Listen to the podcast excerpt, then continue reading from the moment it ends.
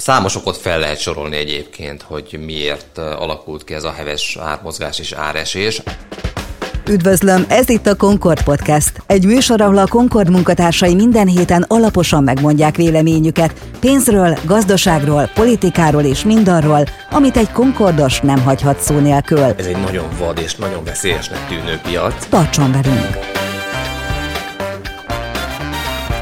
Végre nem csak egy irányba mennek a kriptodeviza árak, így a lemaradók is vehetnek még belőle jó áron. A Bitcoin esetében az eddigi maximum csak alig több, mint felén. Az nem is rossz két hét alatt, úgyhogy közben a világban, ha nem is mondhatjuk, hogy nem történt semmi, a komolyabb részvényindexek nagyjából ugyanott vannak, mint két hete voltak, szóval megy tovább az őrületes, világszintű kriptohullámvasút. Ez mindenképpen örvendetes azon spekulánsoknak és befektetőknek, akik szeretik és jól tudják meglovagolni az ilyesfajta extrém volatilitást, de mi állhatott a mostani zuhanást kiváltó okok mögött valójában? Kína és Elon Musk miért most ment neki a kriptodevizáknak? Erről beszélgettünk Móró Tamással, a Concord vezető stratégájával. Én Bidovszky Áron vagyok, a Concord Treasury és lakossági üzletág vezetője. Szevasz, Tomi! Szia! Too big to succeed, azaz túl nagyra nőtt, hogy sikeres legyen, szólt az egyik lehetséges magyarázat. Ezt elfogadott, Tomi? Az egyik magyarázat mindenképpen ez lehet, hogy elég sokan felültek erre a kripto vonatra, és amikor sokan csüngenek egy vonaton, ugye gondoljunk ezekre az indiai vonatokra, amiket látunk az interneten, azok már lassan haladnak, szóval azok nehezebb járművekké válnak. Számos okot fel lehet sorolni egyébként, hogy miért alakult ki ez a heves ármozgás és áresés. Az első és legfontosabb szerintem, hogy ilyen exponenciális áremelkedések után mindig szokott jönni korrekció. Egész egyszerűen túlvetté válnak ezek a termékek. Teljesen mindegy, hogy részvényről, reáleszközről, vagy éppen kriptóról van szó. Aztán nagyon érdekes volt azt megfigyelni, hogy a, a termékek promóterei, tehát akik nagyon hisznek benne, és még a közösségi médián keresztül is próbálják ezeket elterjeszteni, hiába kommunikáltak pozitívan ezzel kapcsolatban, de értem mondjuk az elemzőket is, akik arról beszéltek, hogy milyen óriási növekedés előtt állnak még ezek az árfolyamok. Szóval ment a promóció, de az árak már nem mentek. Ez technikai elemzői szemmel mindenképpen egy negatív jel, amikor már nem lehet ilyen módon tovább húzni az árfolyamokat. Aztán nyilvánvalóan számít az, hogy jöttek a kínai leszámolásnak a hírei is. Szerintem nagyon egyszerű a kínai képlet. Egy centralizált, központilag irányított gazdaságban nem megengedhető az, hogy ilyen a pénzügyi rendszeren kívüli, vagy ahhoz csak nagyon lazán kapcsolódó eszközök, termékek alakuljanak ki, amelyeket ráadásul fizetési eszköznek is tekinthetnek. Kínában egy nagyon komoly tőkekorlátozás van. Mindent próbál az állam kontrollálni. Ebbe a modellbe a decentralizált bitcoin, vagy bármilyen kriptotermék nem, nem férhet bele. Tehát politikailag teljes mértékben vállalhatatlan. Aztán jelentős volt a tőkeáttétel is azon a piacon. Tudjuk már régóta, hogy a tőkeáttétel tudja a legnagyobb rendet vágni az eszközárakban. Amikor elkezdődik egy likvidálási hullám, ott olyan kényszeradók jönnek, amelyek heves áresést tudnak generálni. És persze azért ne feledkezzünk még el egy dologról, ami arról szól, hogy az elmúlt időszakban jött ez az inflációs félelem a világban, és ha inflációs félelem van, akkor talán monetáris szigorítási félelem is kezd, vagy kezdhet kialakulni. Márpedig, hogyha a pénznek ismét van ára, akkor a laza monetáris politikára felfűzött eszközárak, azok csorbát szenvedhetnek. Láttuk ezt például az amerikai sztori részvények piacán, ahol az ötven-hatvan-hetven százalékos áresések sem voltak ritkák, és tulajdonképpen szerintem egy ilyen hatás volt megfigyelhető itt is. Azt tudjuk, hogy a lakosság, vagy legalábbis a lakosság egy része szereti ezt a terméket, illetve ezeket a terméket, a kriptodevizákat. De mostanában kezdtünk beszélgetni nagyon sokat arról, hogy ez ilyen mainstream befektetési termék lett az intézményi befektetők kezében is. Ez a szintű óriási volatilitás, az a rövid idő alatt lefeleződő árfolyam nem ijesztheti el az intézményi befektetőket erről a piacról? Szerintem hagyományos intézményi szemüvegen keresztül ez egy, ez, ez egy nagyon vad és nagyon veszélyesnek tűnő piac. Éppen ezért azt gondolom, hogy nagyon óvatosak lesznek ezekkel. Lesz sok intézmény, aki, aki távol is fog maradni ettől a piactól, és tulajdonképpen szerintem a részvénypiac újbóli fellángolása az részben ennek is köszönhető most, hogy inkább ide allokálják át a pénzeket, ha már valamilyen módon be kell fektetni. Vannak az olyan intézmények, akik szeretik ezt a fajta terepet, ilyenek például a hedge fundok. Én alapvetően azt gondolom, hogy ők lesznek ennek a meghatározó szereplői intézményi oldalon, és persze a lakosság mindenképpen, mert ott azért mindig, mindig meg lesz az igény arra, hogy nagy tőkeáttétellel gyorsan sok pénzt keresni. Amikor a lakosságról beszélünk, akkor ugye te is említetted, hogy a lakosságnál azért nagyon fontos, hogy tőkeáttétellel tudjon kereskedni, viszont ez a típusú óriási volatilitás azért a tőkeáttételt is vissza kell, hogy vegye, hiszen ezt azért nem nagyon lehet lekezelni. Ez hogyan hathat rá? Ez mindenképpen negatív. Én azt gondolom, hogy emiatt is az árcentrumok lejjebb kerülhetnek ezeknél a termékeknél. Egész egyszerűen, hogyha ilyen mértékű napi mozgások vannak, azt nagyon nehezen tudják kezelni a kockázatkezelő modellek, akik ugye a hitelezéshez kapcsolódnak, és hát ember legyen, vagy cég legyen a talpán, aki, aki egy ilyen környezetben jelentős tőkeáttétellel enged kriptoeszközöket, kriptodevizákat kereskedni. Tehát azt gondolom, hogy ez mindenképpen csökkenti a kereskedési érdeklődés, vagy inkább a lehetőségeket a lakosság számára.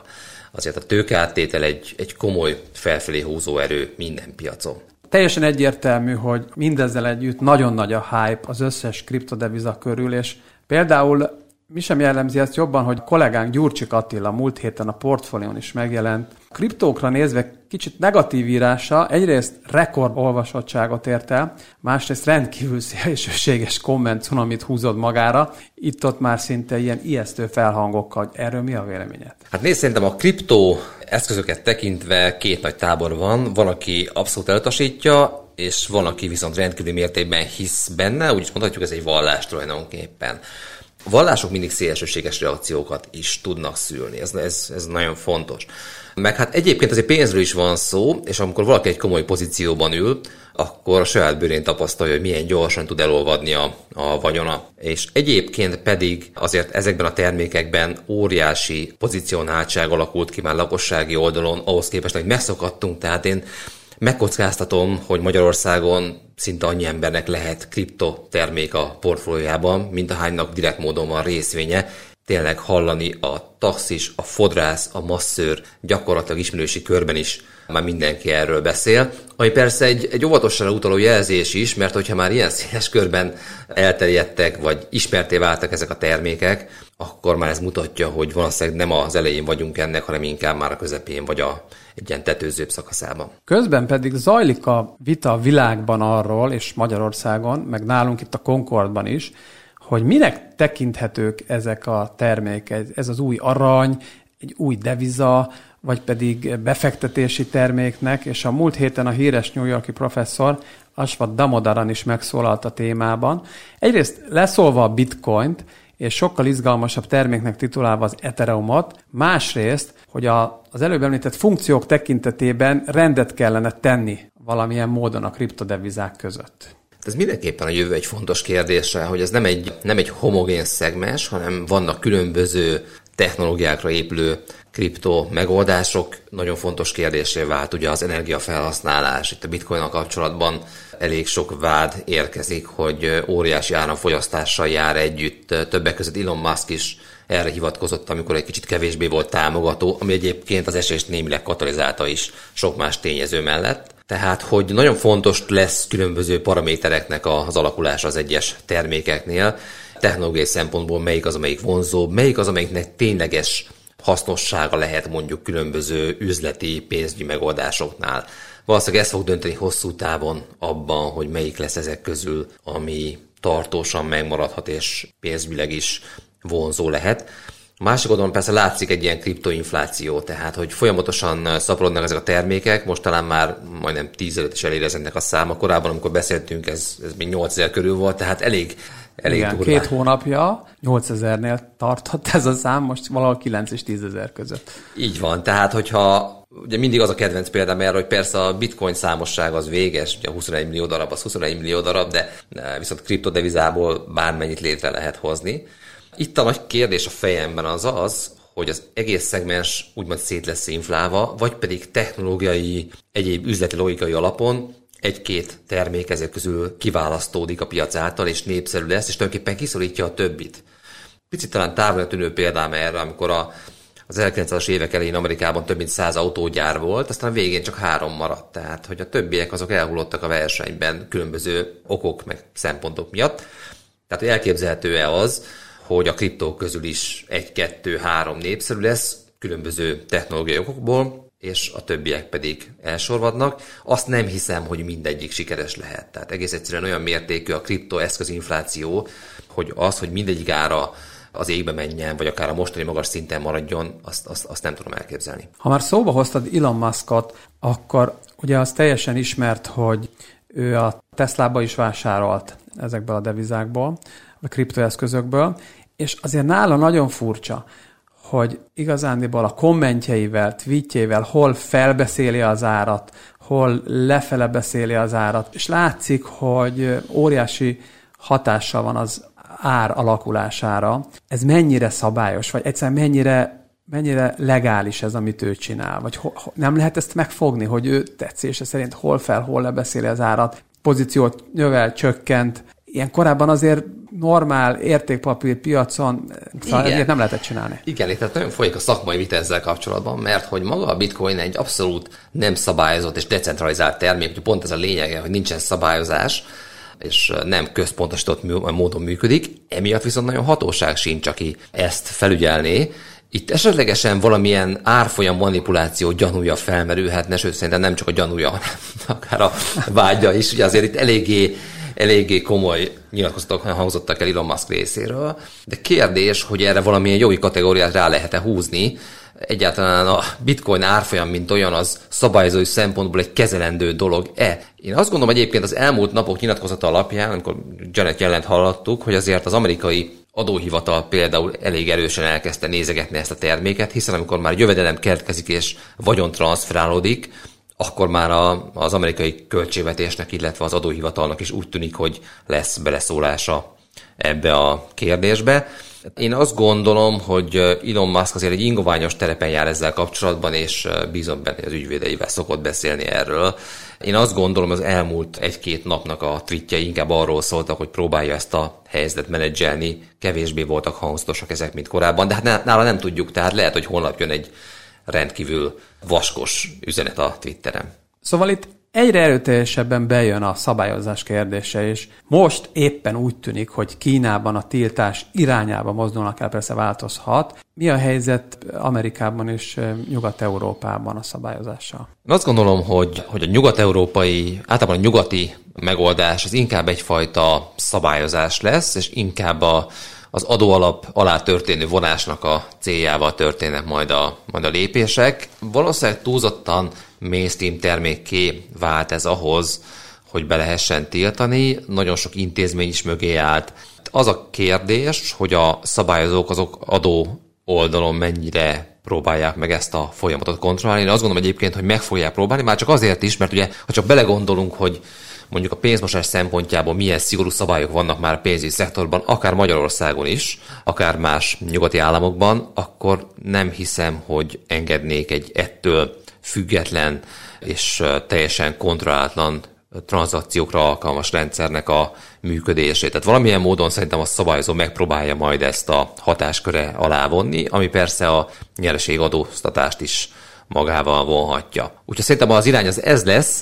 Az, hogy ez milyen sebességű, azt majd meglátjuk. Úgy tűnik nekem, hogy Amerika intenzívben foglalkozik ezzel a kérdéssel, és mondjuk az elmúlt időszakban hetente nyilatkozott Janet Yellen ezzel kapcsolatban, ugye most az amerikai pénzügyminiszter, úgyhogy mindenképpen úgy tűnik, hogy napirenden van a kriptó szabályozás és adóztatás. Na most, amíg ilyen a volatilitása egy terméknek, addig a, a lehetséges jövőbeni funkciói közül még a befektetési termék funkciója, még, még, az, még az működőképesnek tűnik. De mi a helyzet a lehetséges jövőbeni pénz funkciójával? Hát mindenképpen, ha ennyire mozognak a, az árak, az árfolyamok, akkor az a klasszikus pénzfunkciót nagyon-nagyon megnehezíti.